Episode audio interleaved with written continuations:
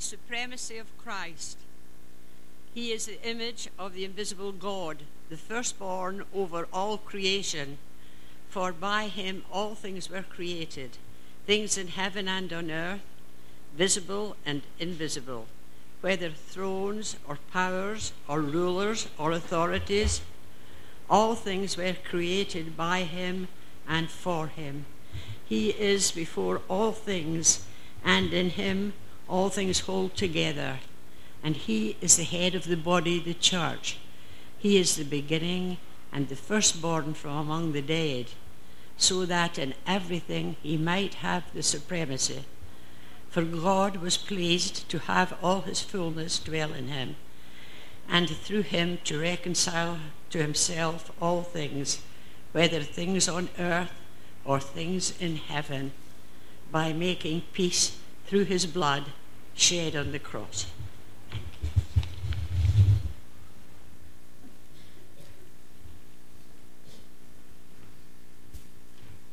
Morning, folks. We on air? We good? You hear me all right? You can hear me. That's great. We've had a great time this weekend with uh, a mob of your people, not everybody, but maybe the cream of the crop or maybe the dregs that need a bit of help, not sure. But uh, we've had a great time. We really appreciated the hospitality from Karina and Paul, so thank you very much. Um, we do pro- this marriage program. We run it a number of times a year. We're invited into communities, often country communities like this, and we really love coming into town because sometimes we just find that there's enough folk attend that it actually ends up changing the nature of the community. And we know that that's part of your passion and your mission here. And so, what we thought is the best thing that we can do here on Sunday morning is we know that you're big on story, and what we want to do is share some of the, our story and how that's connected. We've been married, this is the 30, I think 30, 34th um, anniversary coming up. Yeah, there you go. I'll be right tonight. No, that's another story. Um, what uh, date exactly? Uh, yeah, that was that happened during that year. That's right. sometime in September. There you go. That was close enough. Um, so, how's our story connected with God's story? Um, and through the, the, the, idea of the Christ centered marriage. And we're going to tell you some stats around that. The, and because the stats around that, marriage are not good, are they? Um, marriage gets a bad press. Um, the marriage, married couples in TV and the soaps and all that sort of stuff, they're the, they're the ones who've got a boring marriage and a boring life. Um, the stats in Australia are that if, if it continues the way it's going, 47% of the marriages that occur this year are going to fail. That's not good, is it? That's why we love being invited in, into churches, into communities, and doing this sort of stuff. Yeah, don't know how you feel about this theologically, but I'll tell you a story of one of our early mentors. His name was John Mallison. You may have heard that name. Uh, he's gone to be with God now, but he was big on cell groups and if you've had much to do with small group leadership in the church, uh, you probably used or read some of John's stuff. And then towards the end of his life, he was he, he um, morphed into a, a, great mentor for Christian leaders, and we were so uh, thrilled that he invited us to be part of that process with him. John was flying; he's got an international had an international presence, um, worked a lot overseas. He was flying from Adelaide to Melbourne one day, and. Uh, uh, when the, when, these in the days when you always got free tucker on the plane, you know. And so the flight attendant comes round and uh, John, uh, yeah, do you want a, you want a, you want a meal? John, yep, he'll sign up for that. The person next to him said, no, thank you. So, uh, so the meals came out. The meal came out. John sitting, he's feeling really self-conscious about this. Uh, because he's sitting there t- feeding his face, and this fellow next to him is not eating. And he said, um, Are you not feeling well? John says to this guy. Uh, and he said, No, I'm fasting. Oh, John got all excited. He's a brother in Christ. And then, Oh, what are you fasting about? And he says, I'm a Satanist. I am fasting for the destruction of Christian leaders' marriages in Adelaide. Now, John wasn't one of these guys that sees a devil under every bush. So for him to tell that story, and he's actually written that story in one of his, one of his books, um, that, that's, we, marriage is under threat in all sorts of ways, isn't it? We have to work really hard at our marriages. And it was John that said, said to us, there's no such um, thing as failure, only feedback. And so, in these 33 years plus of marriage, God has given us truckloads of feedback. So, we want to share. Most of our stories are about things that we, we learnt uh, in the difficult times of our relationship. So, we just want to share a bit of that this morning around this idea of the Christ centered marriage. Uh, but we're aware that we could be alienating people by talking about this topic. There are people for whom just the topic of marriage brings up pain because of marriages that have failed or because of a marriage that has been longed for that hasn't occurred. So we don't want to alienate anyone, and we're hoping that what everyone will find in what we share in our stories would be some principles for the Christ centered life. And the first situation we'd like to talk about is Christ at the time of crisis. So we're from Queensland. We live uh, in a place called the Redcliffe Peninsula. But we used to live in a town called Toowoomba. You might have heard of that. And our, our two sons were born in Toowoomba. One Saturday morning, I walked into the kitchen and Greg was standing there with the local Toowoomba newspaper open at Situations Vacant. And I asked him just very casually, any interesting jobs there? And he, thank you, he was um, quiet. He didn't answer me. And I looked at him and he actually looked very pale. And I said, are you okay? And he said, I've just seen my own job advertised. And that's how Greg found out that he was being made redundant. They advertised his job in the paper. You're popping. I'm popping. Is it better to hold up here? Okay. And uh, someone was supposed to have told him the day before, but nobody uh, got around to doing that. So Greg found out that he was being made redundant, and that was incredibly painful because of how hard he'd been working uh, for the organisation. What made it even harder was that the very day before, so this is Saturday morning, the very day before on the Friday, we'd signed a lease on some professional rooms because I'd only just started going into private practice as a psychologist. So we'd virtually committed ourselves to a second mortgage uh, the day before, and Greg's wage, the only guaranteed wage, was drying up. Uh, the rooms we had leased were empty, so we had to uh, furnish them tastefully. With better stuff than we had at home, which was all secondhand. hand. And we had no idea how, how quickly my practice would build up. Uh, so we had no idea where the money was going to come from. So, how did we react? Not well. Our first reactions were, you know, in the face of, of um, stress, we tend to go into freeze mode. We went to freeze, and then you go into a flight mode where you want to just go back to bed and pull the doona over your head and pretend this isn't happening. Uh, fight mode. I can remember thinking, I would love to storm up to that workplace and, and tell them off, how dare you treat someone this way? So we had all those reactions and it wasn't good. But one day we looked at each other and we thought, and we said, if we can't find God and the peace of God in the middle of this situation, then we're playing games. We're pretending that we are followers. If God doesn't make a difference at a time of crisis, then what's the use of, of um, following God? So we bundled up our boys and we went to a local park and we decided we would pretty much just let the kids run wild until we had somehow found God in the midst of this crisis.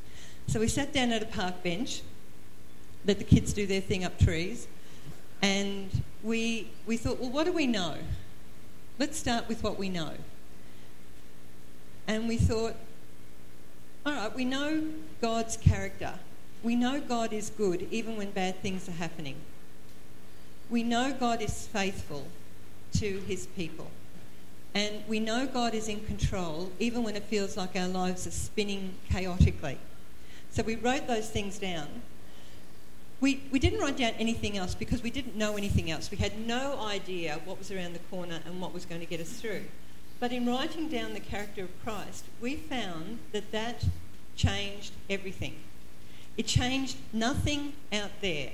It's not as if the organisation rang up and said, Oh, mate, we've been so convicted about how badly we've treated you, we want to invite you back. You know, we never heard from them again. And it's not as if the, the, the people that we had leased the rooms from rang us up and said, We've heard about your plight and we want to halve your rent. No. And it's not as if anyone donated furniture. Nothing changed out there but everything was different because something had changed in here. And we realised that what we had come to experience was, you know, in John's Gospel where Jesus said, In this world you will have many troubles. But he also says in John's Gospel, Let not your hearts be troubled. And somehow we found that, that how can you be in the midst of many troubles but not have a troubled heart? And just after that, we found a, a poster that said, Do not be afraid to trust an unknown future to a known God. And we realised we didn't know anything about the future, but we knew our God, and we knew our God knew us and our plight. So we had to make a decision whether or not God was real for us as a couple. Could God be trusted or not? And we decided God could be. Uh, one issue that um, is, has been really big in our marriage because of the sort of couple that we are is the issue of power. We're both very determined, headstrong. There might be other words you want. Stubborn might be a word. And we know that that's an issue for many couples, this issue of power. This verse in, in Ephesians, which I love, wives are to submit to their husbands. Mate, that's a good verse. I grew up in the Brethren assemblies, the Brethren movement. If you know anything about the Brethren movement, you will know that this, is, this verse is a central tenet of faith.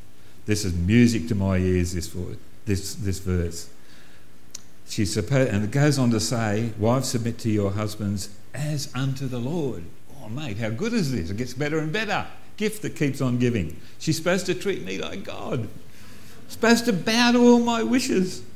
I've got the ultimate authority. Isn't this terrific? My say is the final say. And suddenly, in, early in our marriage, I started to realise that some of her ideas were better than mine. Some of the options that she was proposing made more sense. And this doesn't, this doesn't work. It doesn't sit well with me. They had greater merit, these things. She was wiser than me a lot of the time, most of the time, pretty well all the time. So I says to God, What are you up to? I thought I was supposed to be the fount of all knowledge in this relationship.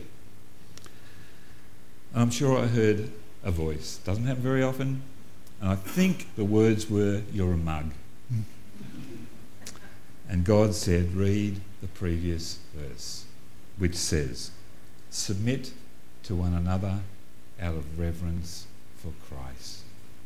Mate, that's how good it is, isn't it? a great revelation to me, one I needed, one I need to grapple with and, and uh, engage and live out in our married relationship. There's no room for power struggles in a Christ centered marriage. Submission's a two way street. Every time we acknowledge each other's preferences, what are we doing? We're reverencing Christ. How good is that? Can't get any better than that. Every time we accept each other's viewpoint, Every time we practice mutual submission, we're reverencing Christ. And so power is still there, we're still pretty stubborn, but we want to make this marriage a Christ centered marriage. And one of the ways we do that is to mutually submit to each other. Another issue is how do we handle differences? So, on personality inventories, Greg and I are just about opposites. She's extremely opposite. And here are some of those differences. You're a male. You're a female, and man, God is good. Your heritage is Scottish and Irish. And yours is Turkish, Cypriot, Maltese, and Spanish. You can tell, can't you? Your parents worshipped in the Brethren assemblies. And your mum's a strong Catholic, and your dad was a Muslim. You are a raging extrovert. You're a committed introvert. you have good administrative skills. Ah, you haven't done. you love cooking and you love shopping. And you love my cooking, yes. and you avoid shopping like the plague. I have to go by myself. Yes. Not fair. I'm an extrovert. You should come with me. You have a great sense of direction. And you can get lost in a one room apartment. Mm-hmm. you like being with lots of people and you think that three's a crowd, sometimes two's a crowd. Yeah. You don't need much sleep. And you don't cope well if you don't get enough sleep. Mm. Your idea of a good holiday would be to be parachute drops, dropped into the middle of lots of crowds, lots of noise, lots of people, and not sleep at all during a holiday. That's what extroverts like, by the way. And your idea of a good holiday is to be dropped on a deserted island, probably without me and the kids. Yes. Uh, for the first week, anyway. Yeah. You are drawn to the Christian faith because to you it is logical, it is rational, and it is grounded in historical reality. And you are drawn to Jesus. So that's just some of the differences between us, which have not eased over the last 33 years. Some of them have been magnified. So, what do we do with those differences between us? Well, one choice is to say, I think I'm pretty normal. You're acting differently from me, so you must be abnormal. So, get over here and be more like me. That's one option. But that is not how we learn Christ. What we are told instead is to uh, to, uh, show our love by being tolerant of one another. Show our love by being tolerant of one another. That's in Ephesians. And by definition, there is no need for tolerance unless there are differences. So we have had to work really hard on not just understanding, but accepting and then trying to go one step further and celebrating our differences. Because every time we resent our differences, what we're really saying is that God made a mistake. Another uh, issue that's become uh, more of an issue since we started working together, which is about 20 years ago now, working in the same office. We're not just marriage partners, we're business partners. So our work has been a really big issue. When we're setting up our, our company in 1988, people were actually praying about this. We didn't ask anybody to, to, but they did. And so we seem to be drawn to this notion, the name of our company is Synergia, which is the idea that the, the total is more than the sum of the parts. So 1 plus 1 is equal more than 2. Um, and just when we were thinking about that, we looked up all the Latin, and it comes from Latin, and, um, and we found in the Macquarie Dictionary the word synergism, which is partly the, the name of our company. And this is the definition of this. This is amazing. Synergism is the work of the human will in cooperation with the Holy Spirit in the process of sanctification. How about that? How about that? So we went with that name. We thought that was pretty good. And what it is about, really, is just two very ordinary people. Not, there's nothing special about us, but two ordinary people really committed to bringing about God's wholeness in people's lives, wanting them to understand how where is the Spirit at work, and join the Spirit there, and join God where God is at work.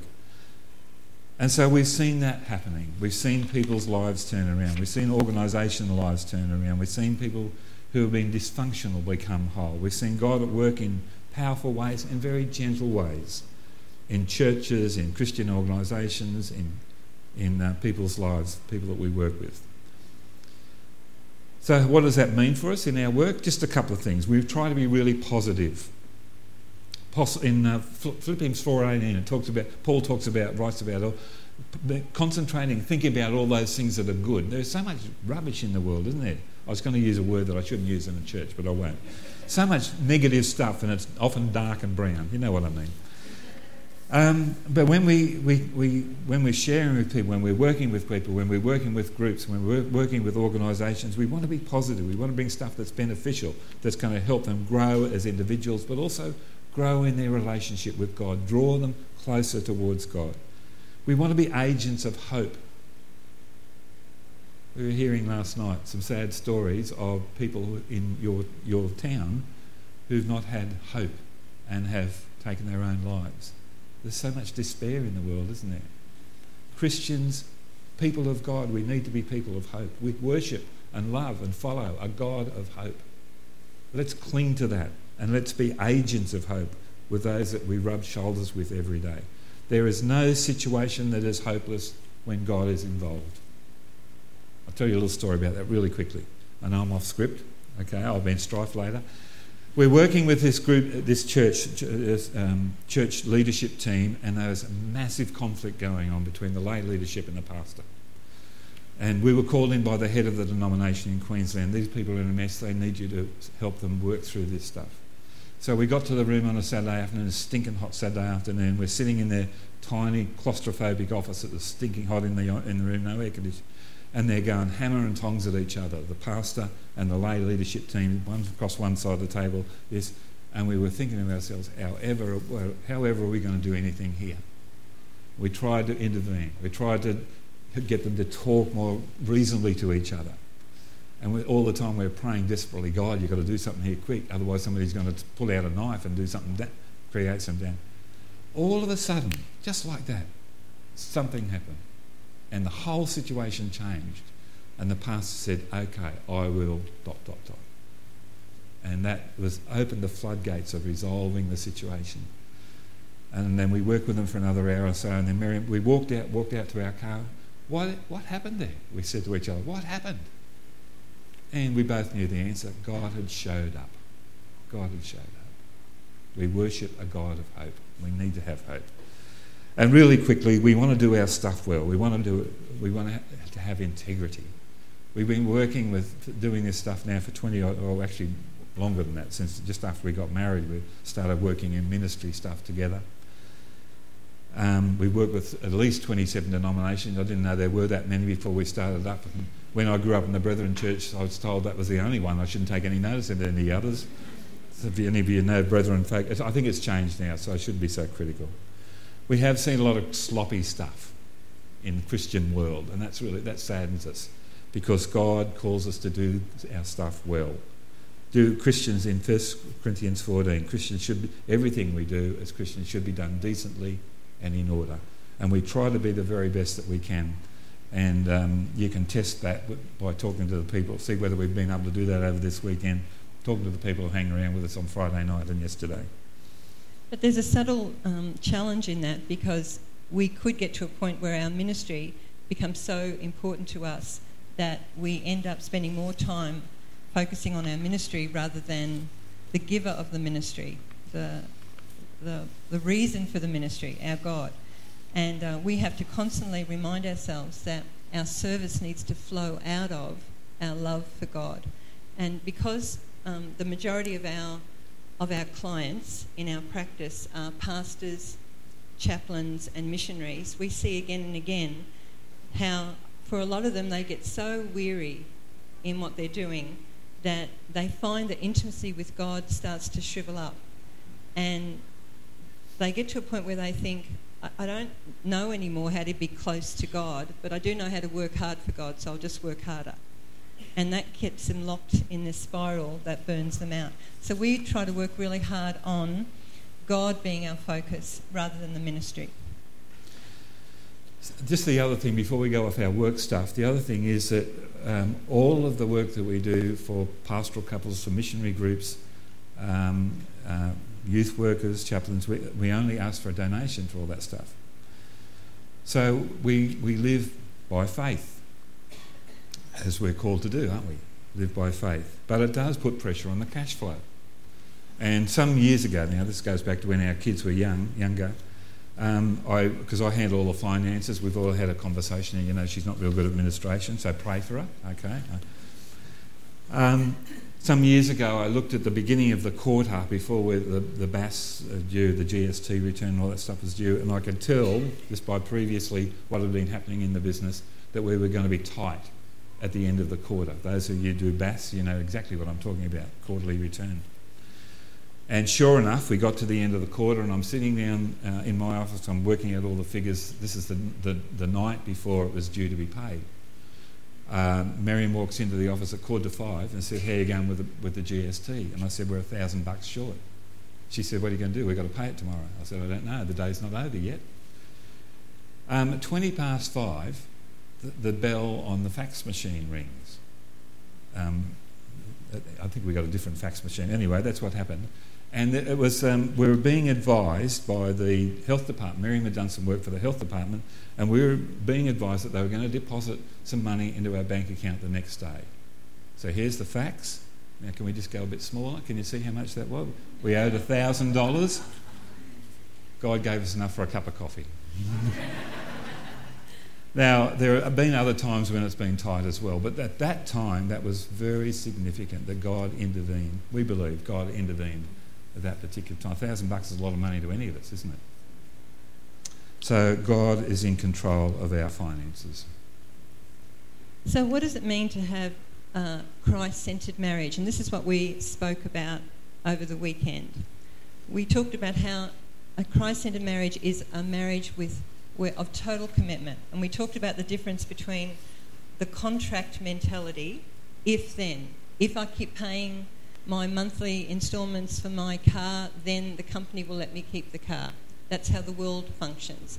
And if we bring a contract mentality into our marriage, then we'll say, if you, if you still make me happy, if I still like being with you, then I will stay.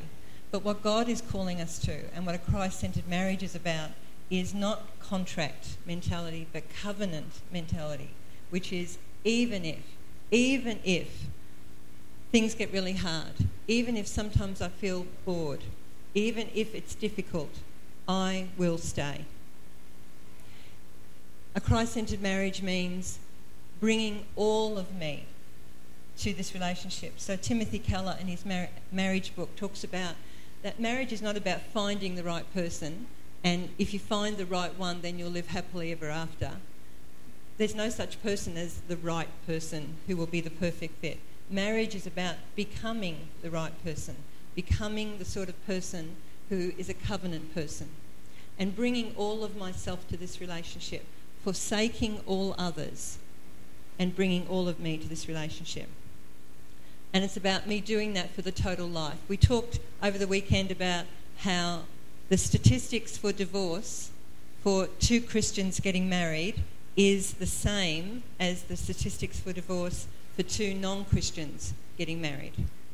But we said how the rate of divorce for a Christian marriage is less than 1%. So just because two Christians get married does not mean they have a Christian marriage. A Christian marriage is characterized by Christ, by, by kingdom principles, and the divorce rate is less than 1% for a Christian marriage. That's what a Christ centered marriage is about. So we read from those few verses from Colossians together. And verse 17 says that Christ is before all things. Before all things. Number one, first. One of our previous ministers in our own church once told us a really important thing. He said, We don't read Scripture, Scripture reads us. And here's the Scripture reading us. What is number one? That's what it's about. What is number one in our lives? What's primary? What's before everything else? Is it really Jesus? And it goes on to say that Christ holds all things together. So again, the scripture asks us, what do you hang on to? What do you, what do you believe is holding your life together, your career together, your work together, your study together, your marriage? What's holding these together? When you tell your stories around the community, are you able to have a story? Yes, Christ is holding my life together. I know that. Here's how it's happened in my life. Have we got a story to tell around that? It is Christ who has held us together. Just to finish, this is Ali. Here's Ali. Ali was Miriam's dad. He's dead now. And he died a Muslim. We went to his funeral in a mosque. Now, Ali never understood our faith or our ministry. Ali would argue with us because for a Muslim to worship a human being is blasphemy. There is no God but Allah. He could not understand us, couldn't understand what we were doing. But we would talk to Ali. We would share our story. And I would share as a person who's highly rational. I need stuff, I need it to be logical and be, to be provable. And I would say to Ali, here is a person who comes along and demonstrates beyond in a unique way, more than anybody else that's ever lived, a unique way demonstrates the life and love of God. And then this person says, Follow me. How can I not? Where's the logic in not following him? So, for us, it is Christ. It is all about Christ. God's desire for each of us to have Christ centered marriages, for those who are married, but beyond that, to each of us to have a Christ centered life. Our prayer is that that's your story that you can share in your gospel community. Thank you.